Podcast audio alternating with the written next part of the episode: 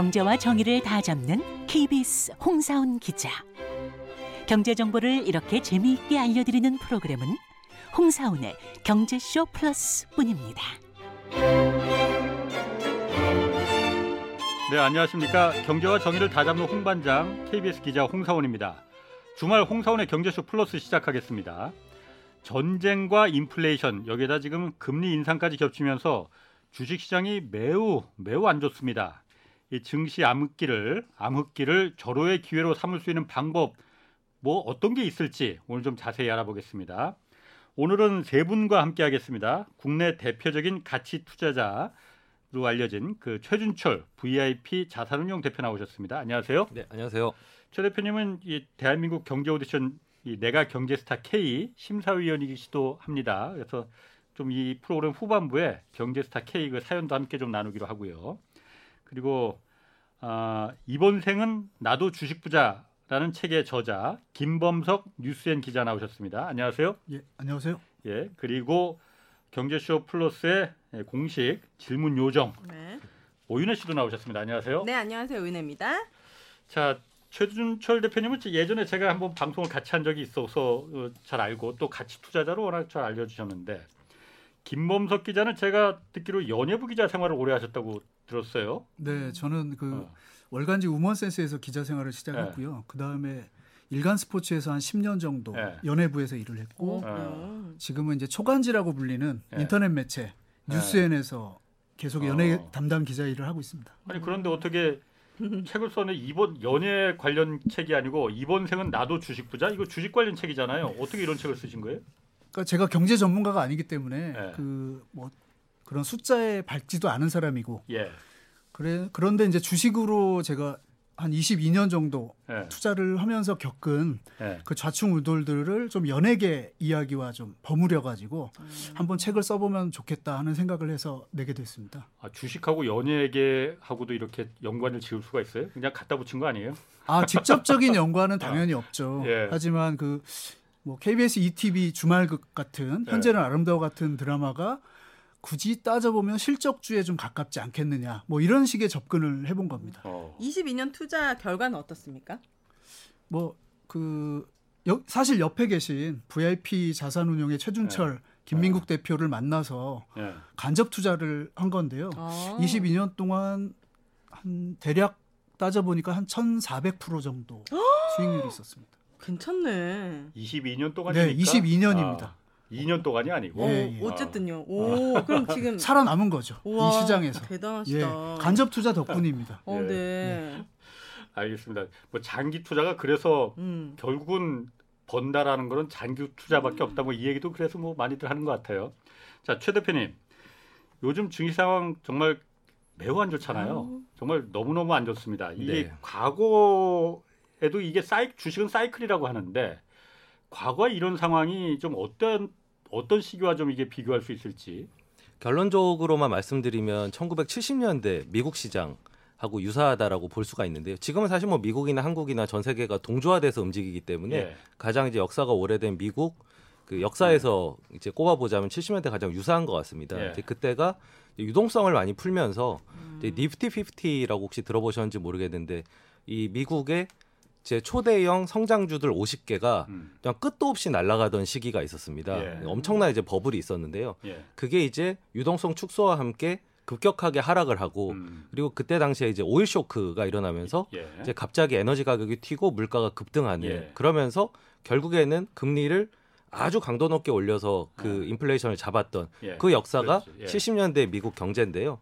그때하고 돌아가는 상황이 상당히 유사합니다. 특히 유동성의 측면 예. 그리고 상당 기간 상승장을 경험하면서 좀 버블이 끼었던 음. 그게 이제 번곡점을 맞는 국면 그리고 뭐 에너지 가격이라든지 공급망의 어떤 이슈들 예. 그리고 물가 상승 그리고 정부의 어떤 선회하는 금리 정책 이런 것들이 상당히 유사하다고 볼 수 있습니다. 뭐 그때하고 지금하고 딱 맞아 떨어진다 이렇게 뭐 그렇게 말할 수는 없겠지만은 그렇죠. 앞으로 그렇게 될 거라고 말할 수는 없겠지만은 그 당시에 그럼 어쨌든 그때 어쨌든 연방준비제도 의장이 볼커라고 해서 그 사람이 물가 잡기 위해서 금리를 무지막지하게 올렸잖아요. 네. 그랬을 때 주가가 바닥으로 쳤다가 그 다음에 어떻게 됐습니까? 많이 올라갔습니까? 금방? 그러고 이제 그때 이제 역사적인 사건 중에 하나가 그 Death of Equity라는 그런 표제가 예. 이제 미국 주간지에 실리면서 그게 사실상 자산의 죽음. 예, 어. 그게 사실상 이제 바닥 을 나타내는 그러니까 그게 나오면서 더 안 좋아질 줄 알았는데 실제 시장은 그거보다 앞서서 예. 먼저 움직이면서 음. 이제 볼코가 금리를 올려서 인플레이션을 잡기 전부터 사실 주식시장은 이미 선반영을 하고 음. 올라가기 시작을 했고요. 이제 80년대에는 주식시장의 황금기가 도래, 아. 도래를 했던 그러니까 결국은 다 이제 역사가 똑같이 움직이진 않지만 비슷한 라임으로 사이클을 그린다는 네. 이제 그런 이제 교훈들을 지금도 살짝 참고를 해서 대응을 해볼 수 있지 않을까라는 생각입니다. 네. 어. 김범 김범석 기자님은 네. 그러면은 그 책에 보면은 원칙 없이 버티는 건 안 된다 이 얘기를 그 하신 적이 있더라고요. 네네. 음. 그게 어떤 의미인가요? 원칙 없이 버티면 안 된다. 그 원칙이 있으면 버티는 버텨도 괜찮은 거예요. 그러니까 요즘 그 삼전이나 네이버 카카오에 물리신 분들이 많잖아요. 예. 구조대가 오긴 오죠. 어. 하지만 그것만 기다려서 된다는 얘기가 아니고요. 예. 제가 볼 때 그 고장난 시계도 하루 네. 두 번은 맞지 않습니까? 네. 예. 근데 그 시계가 시계로서의 기능을 이미 상실했기 때문에 예. 지금 내가 가지고 있는 종목이 과연 실적이 진짜 제대로 나고 있는지 음, 예. 실적. 또는 이 회사가 하고자 했던 사업 방향대로 가고 있는지 예. 또는 경쟁자한테 잡아먹힐 기업인지 지금 미국이 이제 금리를 올리면서 이머징 국가의 돈이 다 달러가 본국으로 가고 예. 돈의 역습이 지금 시작된 거지 않습니까? 예. 그러다 보면 흑자 도산할 수 있는 기업들도 이제 나올 수 있다는 얘기거든요. 흑자 예. 도산이요? 네, 네. 흑자인데 도산한다고? 돈이 이제 안 돌리 안 돌기 어. 때문에 옛날에 IMF 때도 그런 기업들 많이 예. 있었어요. 그렇기 네. 때문에 주도 면밀하게 실적을 체크해서 예. 곱하기 0이 되거나 예. 아니면 좋은데 예. 쓰러질 수 있는 회사를 갖고 있다라면. 지금 처방이 좀 필요한 얘기라는 의미에서 그런 아, 말씀을 좋은데 쓰러질 수 있는 그런 건 그럼 계속 버텨야 된다는 얘기죠, 그러니까. 아니죠. 아니잖아요. 아니죠. 네. 아니라는 거야. 예, 예. 체크를 해야 하라는 거죠. 어. 그런 건 체크해서 부분 손절매를 하든가 예. 아니면 더 좋은 기업을 찾아서 예. 종목 교체를 하든가 음. 해야지 그냥 막연히 갖고 있, 는 거는 정답이 아니라는 생각을 하고 있습니다. 최 대표님 생각은 어떠세요? 제가 좀 더 첨언을 하면요. 어. 이게 증시에는 유행이라는 게 있습니다. 어떤 네. 특정한 업종이나 테마, 네. 뭐 최근 한 몇 년간은 이제 빅테크로 상징되는 뭐 음. 플랫폼이라든지 미래를 이끄는 음. 그런 이제 느낌을 주는 네. 그런 이제 업종들이었는데 아마 대부분은 개인 투자자분들이 그런 패러다임 하에서 종목들을 대부분 골랐을 겁니다. 근데 네. 제가 서두에 말씀드렸던 것처럼 경제 환경이나 시장의 스타일이 급격하게 바, 바뀌고 있는데 그 전에 선택을 계속 상황이 바뀌는데도 유지하는 게 과연 맞는 것인가라는 예. 이제 질문을 드리고 싶고요. 예. 그리고 이제 저 같은 사람이 하루 종일 뭘 하나 예. 보면은 게 매매도 많이 안 하는 것 같은데 예. 뭐 한다고 저렇게 바쁘지? 라고 이제 물으신다면 예. 정말 하루 종일 모든 종목들을 비교해 보는 작업들을 합니다. 그러니까 예. 지금 시, 시기에 맞춰서 가장 최적의 선택이 무엇인가를 계속 비교를 하면서 한마디로 덜 매력적인 거를 줄이고 더 매력적인 걸 사고 이런 작업들을 계속 해 나가거든요. 예. 근데 개인 투자자분들은 예전에 선택해 놨던 종목을 그냥 본인의 원금 그리고 수익률, 예. 가격 이런 것만을 보면서 계속 좀 고집하는 경향이 있는데 예. 만약에 그런 것들이 더 빠지거나 반등이 나올 때 과연 덜 빠지거나 더 오를 수 있을까에 대한 질문을 계속 던져봐야 하지만 대부분은 그렇게 하지 못하고 그냥 기존의 종목들을 그냥 갖고 있으면서 원금 회복하기만 막연하게 좀 기다리는 음. 이런 버릇을 좀 수정할 필요가 있겠다 라고 어. 조언을 좀 드리고 그럼 싶습니다. 대표님이 생각하셨을 때 요즘 매력이 떨어지는 종목과 매력이 있는 종목은 뭡니까? 매력이 떨어지는 종목은 한마디로 그 전에 너무 과공급이 일어나요. 자본이 몰리고 모두가 유망하다고 하고 저거 하면 다 돈 벌 것 같으니까 다 뛰어들어가지고 음. 너무 공급자가 많아진. 그러니까 유망한 산업이냐 사실 그런 게 중요한 게 아니고요. 예. 어, 예를 들면 텔레비 채널, 텔레비전 태- 채널도 만약에 뭐 10개다라고 하면은 3개일 때보다는 수익성이 떨어지고요.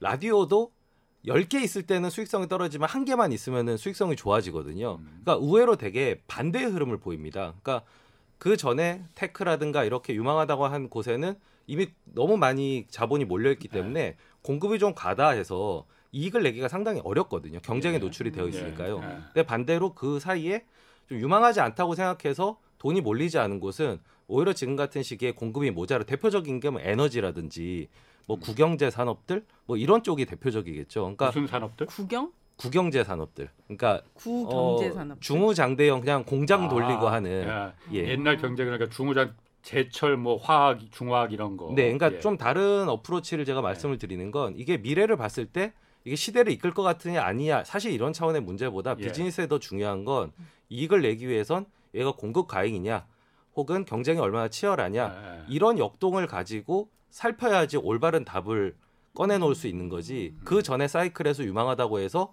아 이게 장이 다시 회복되면 이런 종목들이 먼저 올라가겠지라고 하면 생각보다 그런 기업들이 정상적인 이익 체력을 찰 때까지 시간이 예. 오래 걸리는 현상이 발생을 하거든요. 아. 그러니까 그럼 그런 이- 관점에서 한번 접근해 보시면 좋을 것 같습니다. 이렇게 한번 물어보겠습니다. 그 제가 그 말은 충분히 이해가 가는 것 같아요. 동감이 가는 것 같아요. 그러니까 사람들이 너도나도 저기가 좋대. 그래서 막뭐뭐 네이버 카카오 이런 것도 마찬가지고 뭐그 2차 전지도 마찬가지고 사실은 이커머스 같은 경우가 어. 아주 대표적인 어. 케이스라고 할 수 있죠. 거기 다들 따라 들어갔잖아요. 네네. 거기 따라 들어갔어 그러면은 그래서 지금 막 내려가서 원금보다도 지금 막 내려가 있어요. 그런데 그러면은 이런데 투자한 이런 주식을 산 사람들 같은 경우에 아 지금 손절한다고 하잖아요. 그냥 버려 손절해야 되는 건지 아니면 계속 좀 갖고 있어야 되는 건지 지금 말씀한 최 대표님 말씀하시는 거로 들어봐서는 지금이라도 빨리 버려야 되는 거 아니냐 헤어질 결심을 해야 되는 거 아니냐라는 생각도 드는데 어떻습니까? 사실 지금 시장이 아주 조정을 크게 받았기 때문에 지금 뭐 주식을 비워야 된다 전체적으로 사실 그렇게 얘기하기에는 이미 늦었습니다. 그러니까 아. 이런 공포 시기에는 일단 주식을 파는 게 아니고요. 주식을 예. 팔면 안 되는데 네. 손절이라기보다는 갈아탄다라고 생각하는 게 예. 그러니까 나는 이별하고 다시는 연애를 하지 않을 거야라는 그런 마인드보다는 예.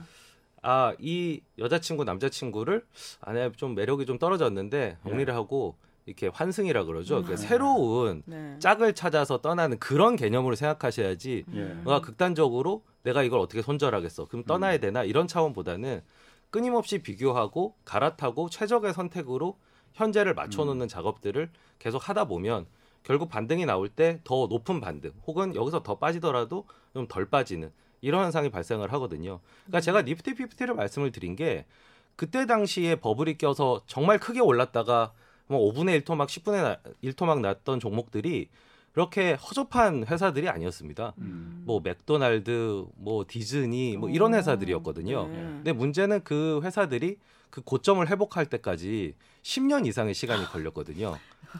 근데 반대로 강제 그때 장기 투자군요. 예, 그때 네. 이제 그 미국의 일군의 가치 투자자들은 예. 그때 당시에 최적의 선택들, 예를 들면 케이블 TV라든지 뭐 신문사라든지 이렇게 인플레이션의 내성이 굉장히 강한 업종들을 사면서 그렇게 버블이 많이 끼었던 종목보다 훨씬 빨리 70년대 후반부터 올라오기 시작해서 80년대 전성기를 누렸거든요. 예. 네. 그러니까 그런 용기에 아. 용기를 이제 발휘하면 대가가 따라오는데 이제 뭐 대부분의 사실 개인 투자자분들은 그런 일들을 좀 원금 때문에 마이너스 네. 때문에 네. 혹은 대안을 찾지 못해서 이제 잘 못하시는 경우가 많죠. 그러니까 그게 용기가 정말 필요한 건데 용기가 사실 내기가 쉽지 않아요. 저는 내 돈이 용기보다는. 사실 더 좋은 회사를 만약에 발견하면 예.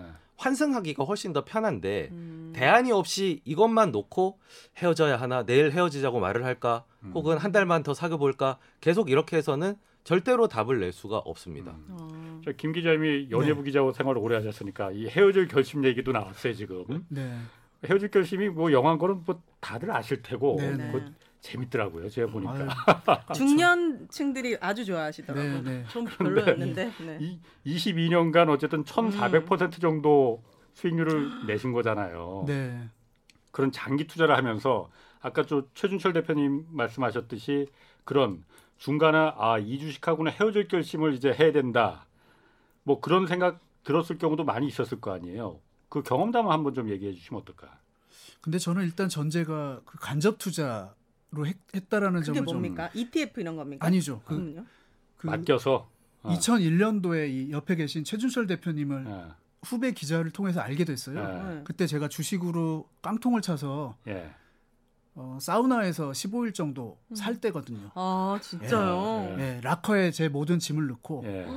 어, 하루 6천 원짜리 먹고 네. 자고 어머. 그때 제 피부가 제일 좋았을 때입니다. 아, 근데- 주식으로 다 그렇게. 예, 다. 깡통이 된 거예요. 네. 그렇지만 이제 제가 기자 생활을 했으니까 월급은 계속 네. 요즘 말로 채굴이 되고 있었던 때죠. 네. 그래서 아 주식은 절대 해서는 안 되는 거구나. 예. 저는 이제 카지노식으로 했기 때문에 음. 그러다가 이 최준철 대표, 김민국 대표 서울대학교 4학년이던 시절에 음. 만나게 돼서 네. 처음엔 이제 속는 셈 치고 예. 마지막 쌈짓돈을 맡긴 거죠. 예. 저 회사에 예. 아. 이게 망하면 나는 이제 원양 어선을 타겠다. 그런 각오로 네. 진짜. 네. 그랬는데 마침 해를 거듭할수록 예. 배당이라는 것도 알게 되고 음. 그리고 좀 답답하긴 한데 매년 올라가는 게 눈으로 보이는 겁니다. 예. 처음으로 예. 어. 주식을 처음으로 계속 망하기만 했는데 예. 그런데 그게 지금 22년 될 때까지 저는 한 번도 빼지 않고 어, 그래요? 계속 묻어놨던 거죠. 목돈 그대로. 그렇고 이제 위기 때마다 증액을 했겠죠. 아. 그럼 그래도 맡겨놔 간접 투자를 하더라도 맡겨놓은 돈이 어디에 투자되고 있다 그러니까. 이거는 알고 있죠. 알고 있을 거 아니에요. 네, 그럼 그게 주가가 오르고 내리고 이런 게 보일 거 아니에요. 보이죠. 예. 그럼 김 기자님도 주변에서 친구들한테 뭐 그 이를 듣는 얘기도 있고 야 네. 그거 계속 놨다가 이거 깡통차 음. 나. 뭐 이랬을 때 네네. 조바조바 하고 그랬을 거 아니에요. 네, 그렇죠. 어떻게 하셨어요 그때? 일단은 아, 그 주변의 정보를 가장한 소음은 소음은 네. 무시하는 게 답입니다. 음. 그리고 가장 믿을 수 있는 건 수익률이에요. 네. 예, 예. 그런데 저는 그 소박 중박도 여러 번이면 대박이 된다라는 걸 몸소 느꼈거든요. 음. 그러니까 신용 융자를 쓰지 말라. 뭐 이런 주식은 뭐뭐 연상을 가니까 무조건 사놔라. 예. 그런 어떤 달콤한 얘기들이 다 소음에 불과하다라는 걸 저는 이제 조금 느꼈거든요. 음, 어. 예. 그리고 나서 예. 배당의 힘 그리고 예. 복리의 효과, 예. 음. 스노우볼 효과를 그 김승호 회장의 돈의 속성이라는 책에서 보면 예. 돈은 1, 2, 3, 4로 모아지지 않고 예. 1, 2, 4, 7, 15 뭐 이런 식으로 스노우볼 효과가 있다라는 예. 거를 조금 체화를 한 거죠. 예. 그러면 작가님은 돈만 들이는 거고 직접 투자는 여기 회사에서 진행하는 겁니까? 그렇습니다. 그렇지. 예. 그렇죠. 자산은 용사. 근데 그렇습니다. 책까지 쓰셨다는 겁니까? 지금?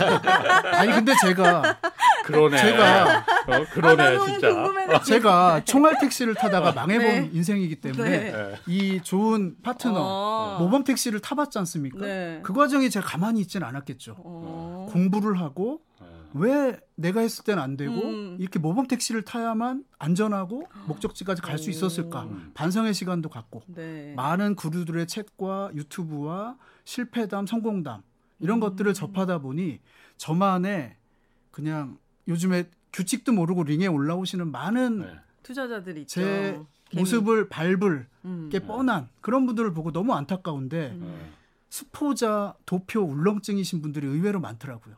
스포자? 수포자 수학 포기자. 어, 네. 그래서 그분들을 위해서 연예계 얘기를 좀 재밌는 얘기를 어그로로 끌어서 음.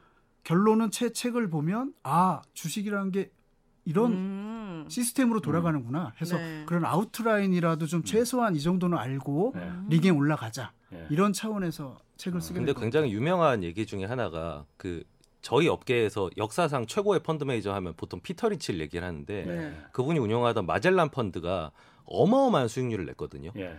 그런데 그 펀드를 통해서 돈을 번 고객들이 전체 가입자의 절반이 안 된다라는 통계가 있습니다. 음. 그러니까 이 펀드와 가입자는 2인 상가 게임을 하는 건데 예. 바닥에서 팔아버리고 수익률 제일 좋을 때 증액을 하거나 이런 걸 반복을 하게 되면 그런 결과들이 나오게 되는 거거든요.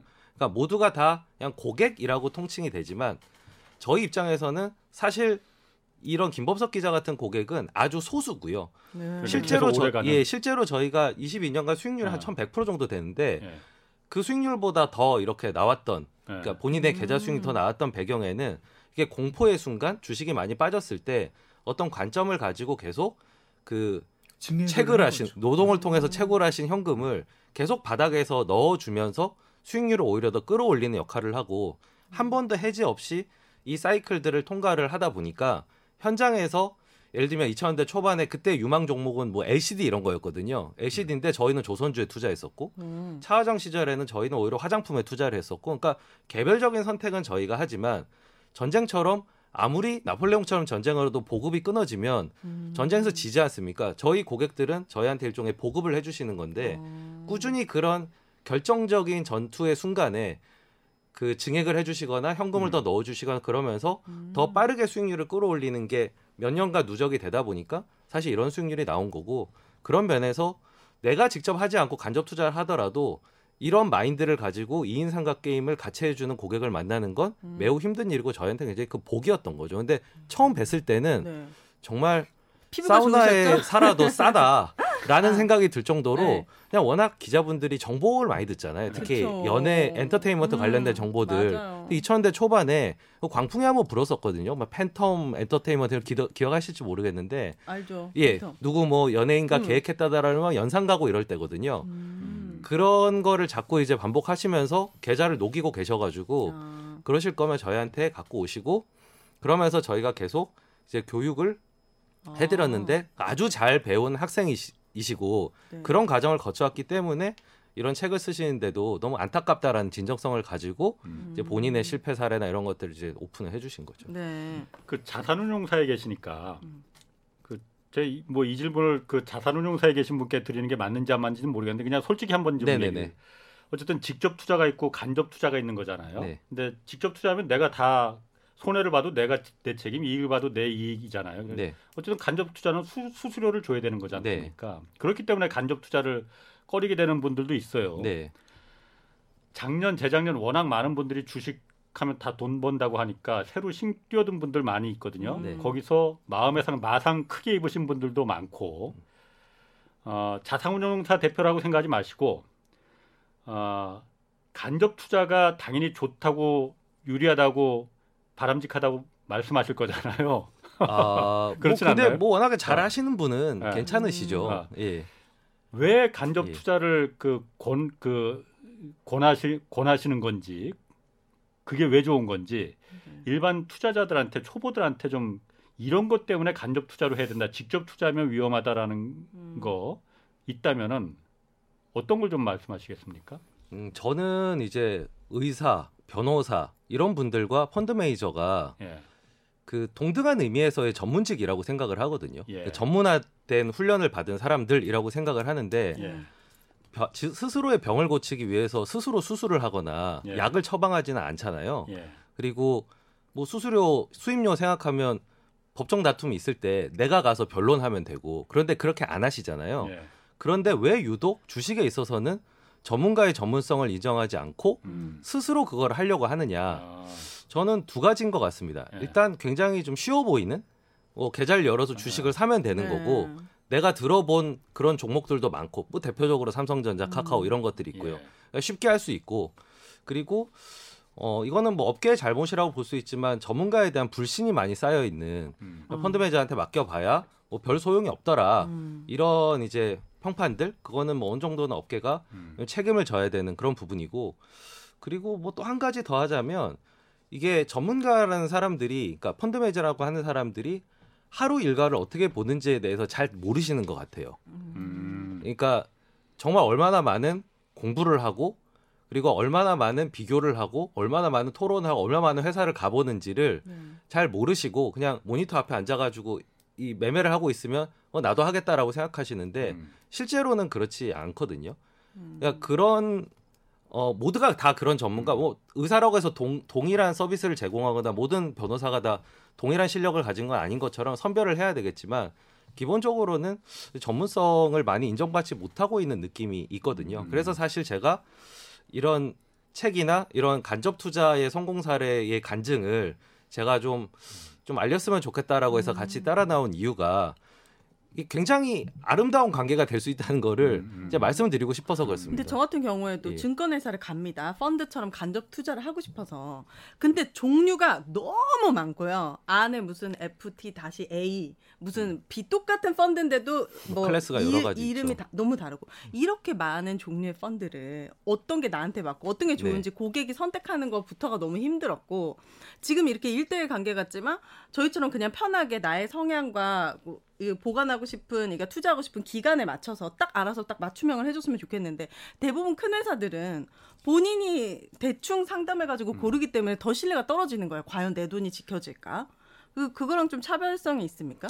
그래서 사실 인프라가 그렇게 잘 갖춰져 있다고 얘기하기가 좀 어렵고요. 그리고 아무래도 최근에 뭐 수익률이 좋은 펀드라든지 수수료가 좀 높은 펀드라든지 이런 것들을 아무래도 유통업체에서 많이 권하다 보니까 그게 전체적으로 펀드에 대한 신뢰를 떨어뜨린 그런 부분이 좀 있는 것 같습니다. 근데 네.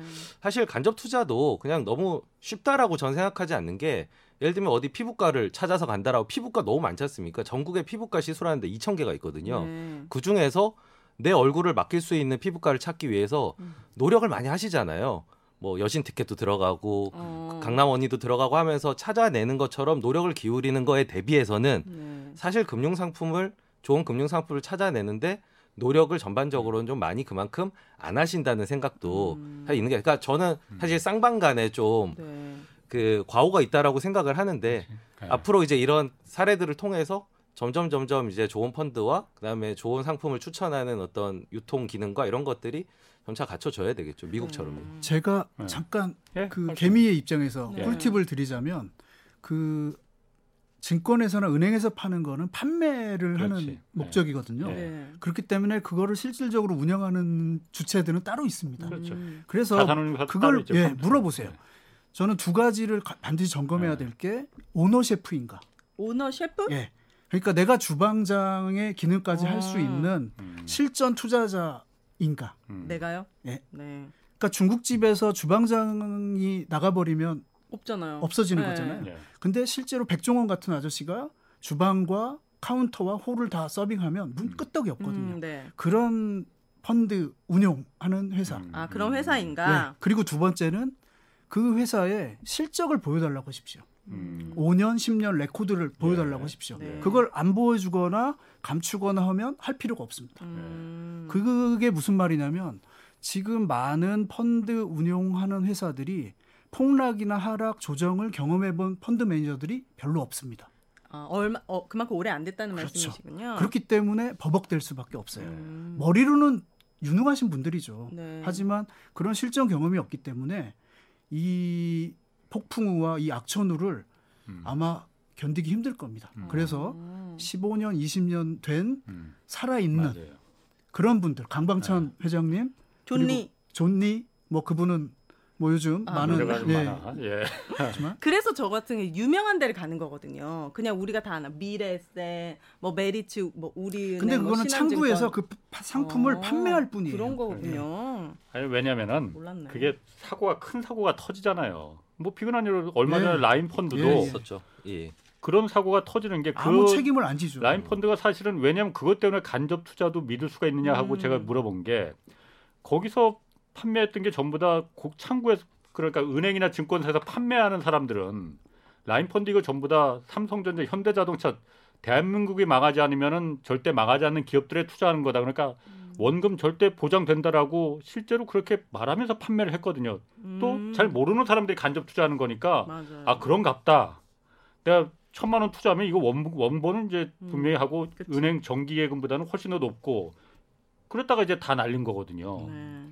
그러니까 사실 아까 말씀하신 대로 김 기자 말씀하신 대로 그자이 펀드를 판매하는 이 은행이나 증권사 말고 이거는 볼 음. 필요도 없어. 네. 그 어. 이 자산운용사가 어디냐 이거 그렇죠. 자산을 운용하는 데가 네. 이게 정말 믿을 만한 데냐 그리고. 실적이 그리고 실적 과거 실적을 어, 보여달라고 하느냐. 네. 뭘 이렇게 어떤 그 기업들의 주식이나 채권을 사고 파는지 이런 거는 일반 그 투자자들이 알 수는 있- 요구할 수는 있습니까? 알려달라고? 어 근데 그것도 이제 어느 정도는 배경 지식이 있어야지 정확한 질문과 요청을 할 수가 있겠죠. 음. 그러니까 네. 그것도 어느 정도는 좀 학습이 필요한 음. 부분이고요. 예, 그런 지원 시스템이 아직까지 우리나라는 네. 뭐 미국만큼 잘 갖춰져 있지 않기 때문에 좀 본인들이 찾으셔야 되는데 그래도 뭐 저희도 그렇지만 뭐 유튜브 채널도 운용사별로 운용사별로 좀 있기도 하고 예. 음. 검색을 통해서 그동안 이 사람이 해왔던 말이나 실적이나 이런 것들 혹은 회사에 음. 요청하면은 과거의 track record를 다 주니까요. 그렇죠. 그런 걸 가지고 종합적으로 판단을 하고 네. 그리고 예를 들면 뭐 맡기신 초창기 때 저희가 뻘짓하고 음. 말한 대로 안 하고 음. 성과도 안 나오고 이랬으면은 화매를 하셨겠죠 중간에. 근데 네. 이제 그런 것들도 계속 한 번 가입하면 끝이 아니고 계속 음. 모니터링을 하셔야죠. 이 네. 사람들이 내가 말한 대로 하고 있는지 음. 그런 것들이 다 결부됐기 때문에 간접 투자 또한 그렇게 만만한 일이 아니다라는 음. 예, 그런 말씀을 드리고 싶습니다. 네. 그 주식 부자들 많이 만나보셨을 거 아니에요? 그 김 기자님도 만나보셨을려나? 책도 쓰셨으니까 엄청 많이 대부분이. 만나보셨겠죠. 그분들이 어떤 공통점을 좀 갖고 있어요? 부자들. 아, 어, 일단 직접 투자하시는 분과 간접 투자하시는 분으로 나눠볼 수 아, 있을 네. 것 같은데요. 일단 직접 투자를 하시는 분들은 그 자기의 그 영역을 음. 철저하게 고수하면서 그 안에서만 투자를 하시는 분들이 큰 실수 없이 자산을 불리시는 것 같습니다. 네. 뭐 예를 들면 예. 뭐 내가 의사다라고 하면은 예. 뭐 제약이나 음. 뭐 그런 쪽에만 투자를 한다든지 예. 근데 내가 뭐 골프를 너무 좋아하면 아. 골프 관련된 혹은 게임을 좋아하면 게임 업종이라든지 그러니까 저희만큼 각 산업에 대해서 공부를 해서 이해를 하려면 많은 시간이 네. 투입이 돼야 되는데 네. 그런 과정을 비교적 생략하고도 그 좀 효율적인 결과를 만들어내신 네. 분들이 이런 것들을 좀 고집하시는 분들이 네. 어떻게 보면 저희보다도 더 어. 좀 잘할 수 있다고 제가 좀 어. 생각할 수. 왜냐하면 저 어. 제가 공부를 하는 게 그분들만큼 되려고 피부과 의사들만큼 음. 알려고 막 유튜브도 몇백 개씩 보고 네. 사실은 그렇게 하는 거거든요. 네. 이미 갖추고 계시니까요. 네. 네. 고기만 딱 철옹성처럼 지키고 있으면은 음. 이길 수 있다. 음. 예, 그런 분 한 군이 좀 있는 것 같고요. 네. 그리고 간접 투자를 하시는 분 같은 경우에는 어 일단 그분들도 비교를 많이 하시는 것 같습니다. 그러니까 쭉 여러 군데를 거래를 하면서 예. 본인이 생각하기에 나의 철학대로 내가 이게 옳은 방향이라고 생각하는 대로 하는 대로 계속 압축을 해 나가고 아니다 싶은 데들은 좀 판매를 해서 끊어내고 아. 이런 그 안에서의 작업들을 하시는 그러니까 본인 스스로가 음. 관이 있어야 됩니다. 안 그러면 수익률만 쫓아다니게 되거든요. 네. 그러니까 김범석 기자도 책에 본인의 투자관을 얘기를 한 게 그 투자관대로 직접 투자를 비록 하진 않지만 그 투자관대로 해줄 수 있는 곳이 저희, 저희였고 음. 저희가 잘 그 기대에 부응을 했기 때문에 오랜 관계를 맺을 수가 있었거든요. 아. 네. 그러니까 맡기시는 분도 주식은 어떤 때 올라가고 어떤 때 떨어지고 이런 주식은 사면 안 되고 이런 것들에 대한 기본적인 지식은 갖고 있어야 음. 매니저나 펀드를 알아보는 안목이 생길 수가 있는 거죠. 네. 김 기자가 생각하시기에 그 주식 부자들 책 쓰면서 좀 만나보셨을 거 아니에요? 특히 네, 네. 연예인들 좀 만나보셨을 많이 거 아니에요? 만났습니다. 예. 나도 좀 만나봤으면 좋겠는데 그분들이 좀 이렇게 하는 뭐 하지 않는 것 또 루틴 이런 게 좀 있습니까? 일단 꼰대가 없어요. 어, 꼰대. 유연하다. 유연해요. 요- 아, 나는 안 되네. 힘들 것 같아요. 안 우리 돼. 기자님은 안, 돼. 안 되는 걸로. 바로 인정하시는 건 어, 꼰대가 아닌데. 일체 방문에서. 네, 전혀 그럴 리가 없으시고요. 그 굉장히 유연하고 겸손하세요. 예. 돈이 있으면 벼락 부자들은 네. 굉장히 그걸 과시하려고 음. 급급하는데 비해서 그 주식 부자들은 예. 그 전체적인 흐름을 일단은 이해를 하고 계세요. 어느 정도면 부자라고 생각하십니까? 제가 볼 때 그 금액으로 부자를 따지는 건 아닌 것 같고요. 네. 그 자기가 노동 수입에 기대하지 않고 음. 자본 수익만으로 자신의 연봉 이상을 상회한다면 음. 저는 부자라고 생각을 그렇네요. 합니다. 네. 부자의 그 정의는 다 사람마다 네. 다르지만 네. 그분들 보면은 그 전체적인 흐름, 금리가 오르고 환율이 이럴 때 음. 오늘도 지난주에도 기준금리가 또 오르, 오르지 않았습니까? 네. 예. 이럴 때는 뭐 성장 테크주보다는 실적 가치주, 음. 경기 민감주 예. 그런 거 이런 것들이 금융 역사상 제 주장이 아니라 팩트거든요. 네. 그런 흐름들을 꿰고 음. 계시더라고요. 음. 그렇군요. 저는 가장 중요한 질문만 하고 넘어가도록 하겠습니다. 아, 대표님, 네. 바닥입니까? 우리나라 국내 증시 언제 언제쯤 바닥이 옵니까? 손절해야 됩니까? 버텨야 됩니까? 일단 뭐 펀드멘털 상으로는 그러니까 네. 저는 기본적인 그 생각이 개별 기업의 가치 선이라는 게 존재하고 음. 주가는 그 선을 중심으로 해서 위 아래로 움직인다고 생각하거든요. 네. 그러니까 좀 흥분할 때는 위로 좀 많이 가고 공포스러울 때는 아래로 많이 가고. 근데 결국은 시간이 지나면 이 가치선에 수렴을 하게 되는데 네. 이 가치선을 전체 시장으로, 그러니까 개별 기업의 총 합으로 봤을 때는 지금 공포에 의해서 이 가치선에서 상당히 많이 내려와. 지금 이격화해 있는 상황입니다. 그러니까 네. 펀드멘털로는 지금 상황이 과매도 상황이라는 거에 대해서 음. 부정할 수가 없을 텐데 네. 공포라는 게 뭐 더 공포가 있을 수 있고 더더 공포가 있을 수 있고 하기 때문에 그 가격을 기점으로 해서 지금이 바닥이다라고 얘기할 수는 없을 텐데요. 저는 대략 바닥쯤 되는 것 같다라고 음. 생각하고요. 제가 여기서 이제 세 가지를 추가로 좀 조언을 드리고 네. 싶은데 첫 번째는 이 바닥에서 탈출하는 게 음. 모든 문제가 다 해결돼야지 시장이 올라갈 거다라고 생각하는 경향들이 있습니다. 대부분. 아. 그러니까 그 타이밍을 노리거든요. 다 해결되면 들어가야지. 라고 아. 하는데 네. 주식 시장은 항상 먼저 움직이기 때문에 네. 문제가 다 해결된 것 같지 않은데 스물스물 바닥에서부터 움직이면서 올라가는 현상이 음. 나타나거든요. 네. 그러니까 그런 메커니즘을 일단 이해를 하셔야 되고요. 음. 두 번째는 바닥 지금이 만약에 오늘이 바닥이에요. 그래서 여기서 이제 만약에 올라가기 시작하면 음. 개인 투자자들이 어떤 행태를 보이냐면 네. 그 전에 너무 고생을 했잖아요. 그러니까 네. 바닥인 줄 알았는데 또 빠지고 또 빠지고 아. 좀 오르다 빠지고 계속 이러다 보니까 손절. 이번에도 이러겠지 하고 약간 반등이 나올 때 네. 그 주식을 팔아버려. 다음 타움에 다시 들어가려고 다 팔아버리는 아. 아. 그러면서 크게 잃고 약간 반등해서 조금 벌었다가 네. 다시 시장에 못 들어가고 손가락 빨고 있다 고점에 다시 들어가고 음. 이런 것들이 아, 과거에 반복. 쭉 반복이 되거든요. 네. 그러니까 그런 반등 때 또 그러니까 바닥을 안다고 하더라도 음. 잠깐 반등에 팔아버리면 아무 의미가 없습니다. 그러네요. 바닥을 맞춘 거에 네. 대한 보답을 받을 수가 없거든요. 음. 그런 부분들, 그러니까 바닥만 맞췄다고 해서 모든 투자가 음. 끝이 나는 게 이제 아니라는 거고요. 마지막으로는 네.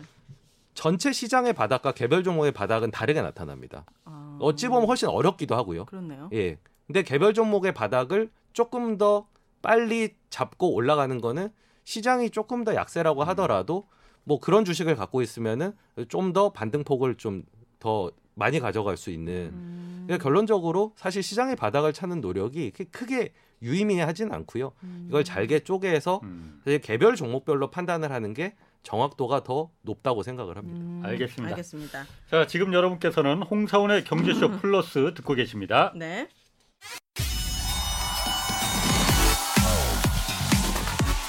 대한민국 경제 오디션 메가 경제스타 K 여러분 경제가 어려워서 힘드시죠? 그래서 준비했습니다.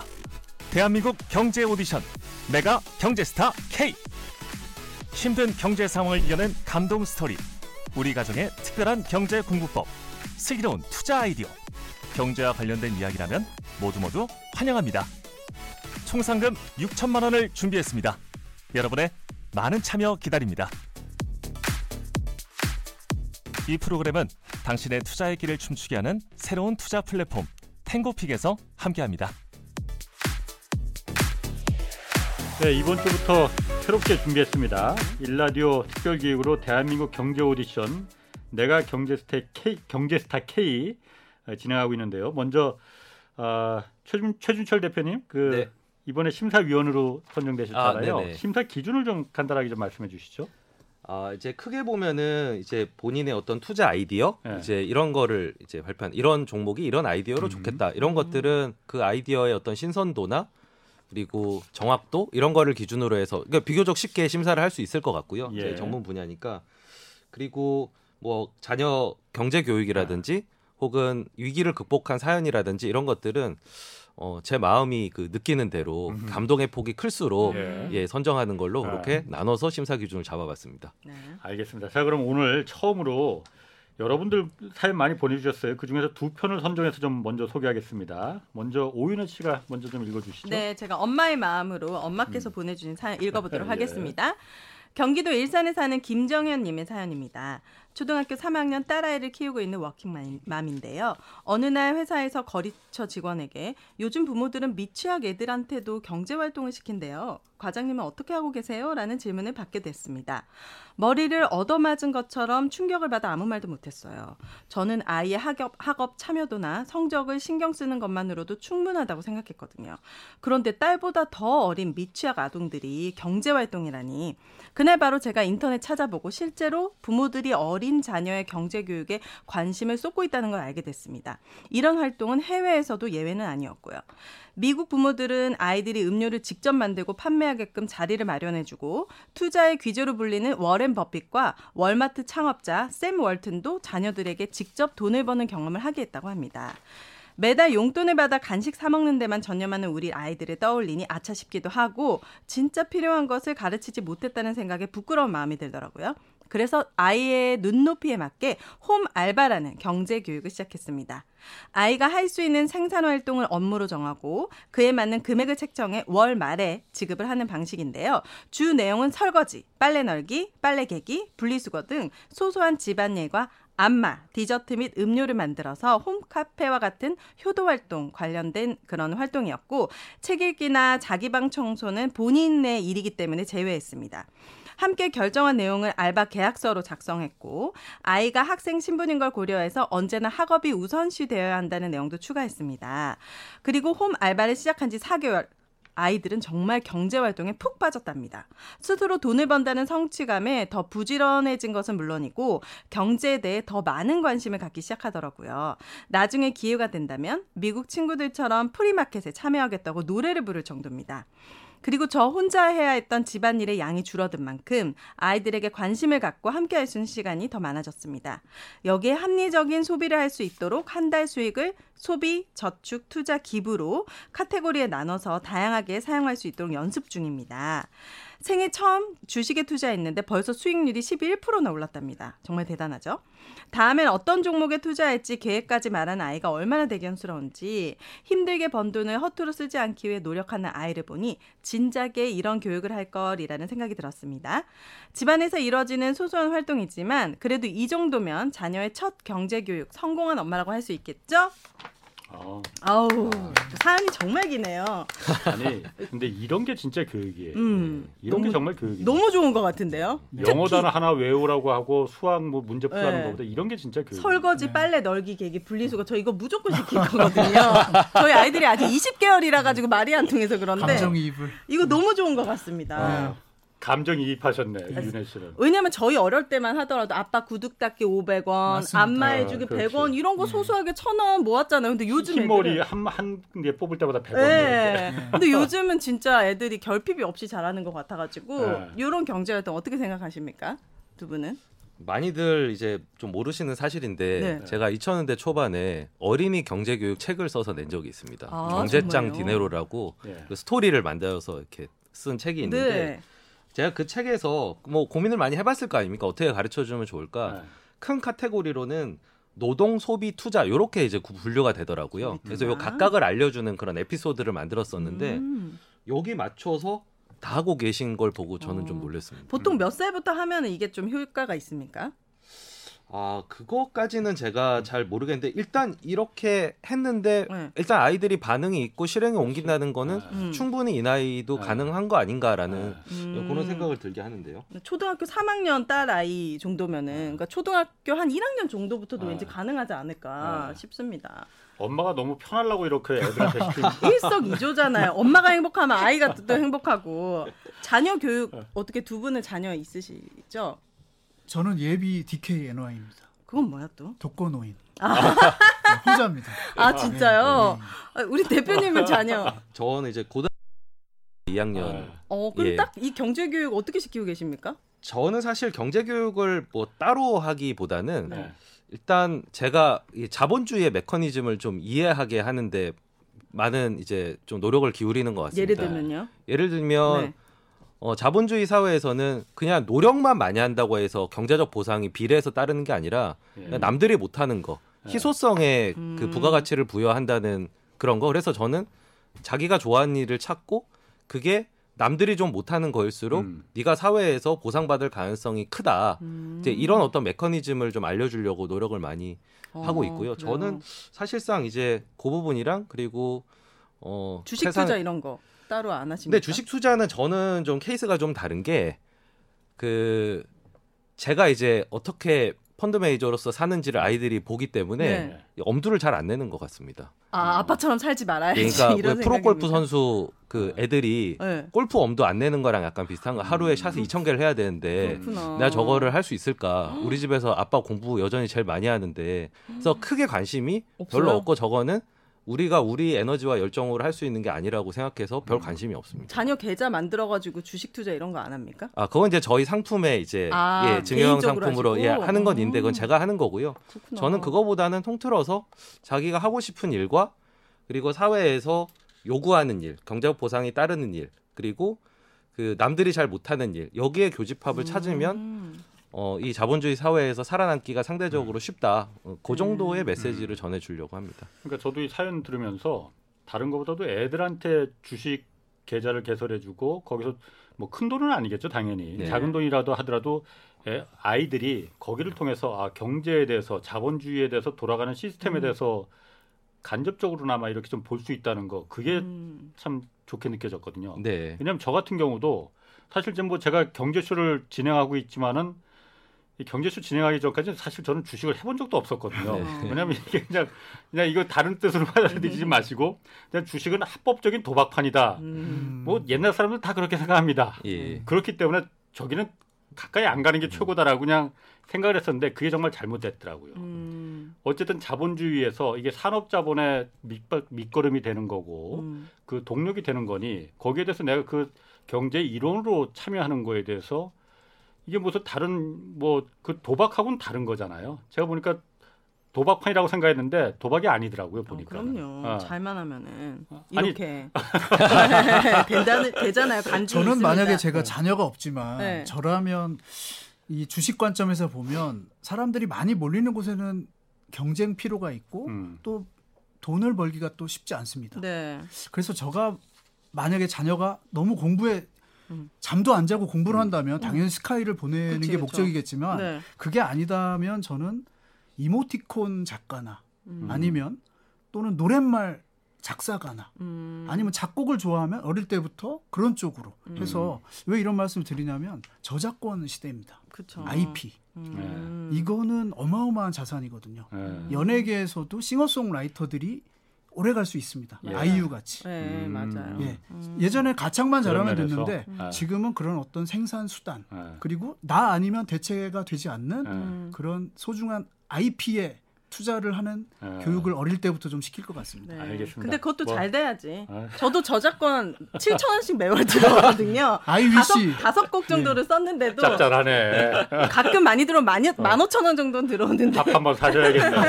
이게 정말 아이유처럼 되는 아이유 건씨 제가 좋아합니다. 네, 네. 쉽지 않습니다. 네. 자, 그럼 이번에 사연 한 편 그러면 더 소개할게요. 뭐 네. 말씀하신 김에 김범석 기자님께서 그 좋은 목소리를 한 번 더 읽어주시죠. 네.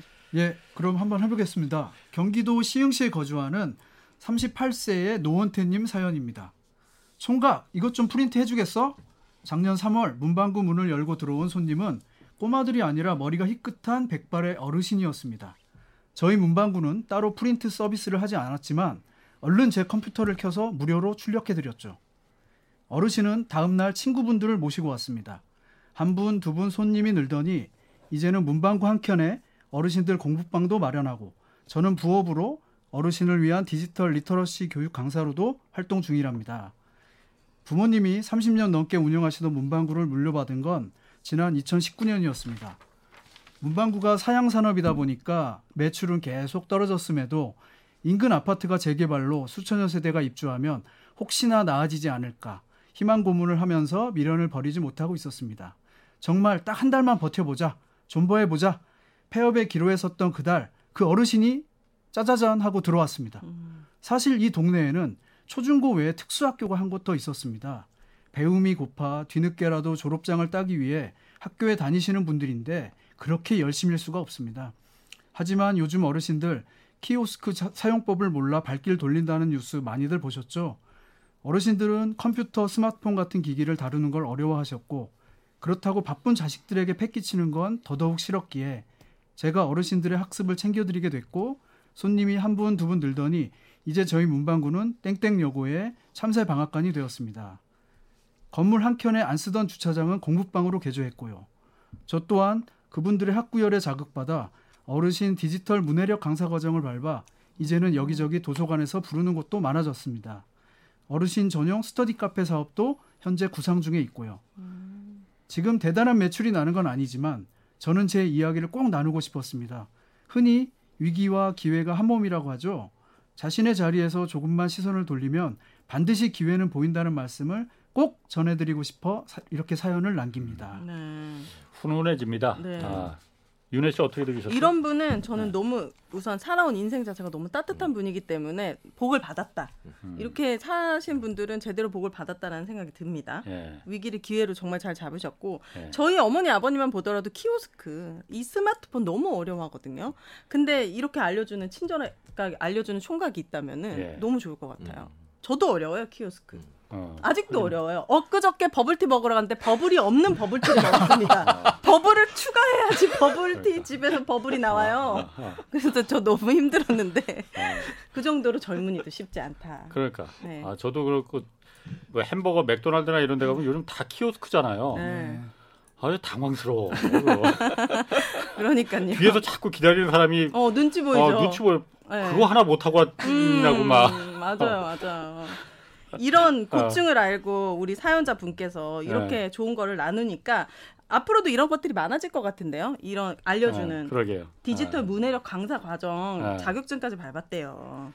최준철 대표님은 좀 어떻게 좀 들으셨습니까? 제가 그 기업들 역사 관련된 책이나 뭐 창업자들의 전기 이런 것도 많이 보고 뭐 기업의 흥망성쇠도 많이 어, 보고 네. 뭐 벤처 기업들 커가는 것도 보고 이제 직업적으로 많이 그런 사례들을 접하는데 예.